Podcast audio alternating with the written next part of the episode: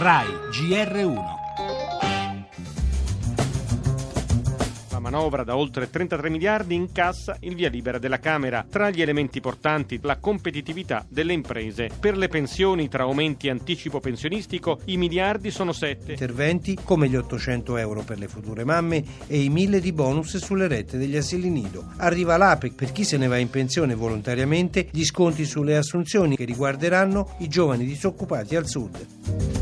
Questa è una legge di bilancio che non solo non serve a nulla, ma aumenta il deficit, aumenta il debito, serve solo a Renzi per comprarsi un po' di voti. Non gli servirà, l'unica cosa è che il conto poi lo pagheranno gli italiani. Questa legge di stabilità risponde a quelli che vanno nei mercati rionali, non solo a quelli che vanno nei mercati finanziari. Sono da 30 a 50 euro al mese per le pensioni più basse. Abbiamo fatto per la prima volta un aumento per le pensioni sotto le 1000 euro. La manovra ora passa al Senato dove l'esame prenderà il via dopo il referendum.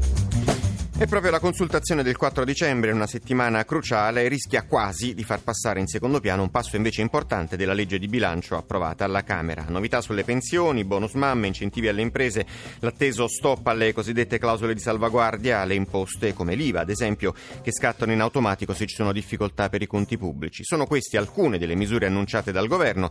Alle parole del Premier Renzi ha replicato il capogruppo alla Camera di Forza Italia, Brunetta. Crescita, stabilità, governabilità, preoccupazioni in questi ultimi giorni di campagna referendaria anche della stampa internazionale. All'ultimo allarme sulle banche lanciato dal Financial Times, come sentiremo in apertura di giornale, ha risposto il ministro Padoan.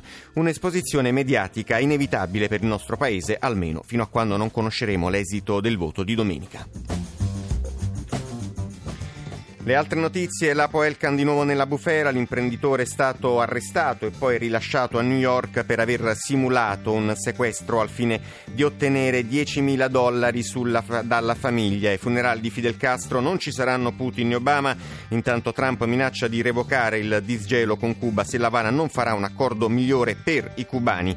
Ancora esteri, grave incidente aereo in Colombia, precipita un velivolo che trasportava una squadra di calcio brasiliana. La cronaca, torneremo sulla condanna condanna dell'ex sindaca di Genova Vincenzi per l'alluvione del 2011, il cinema con Oceania, il nuovo film di animazione di casa Disney con una giovane polinesiana ribelle e indomita. Poi lo sport, il Napoli rallenta ancora, vince l'Inter.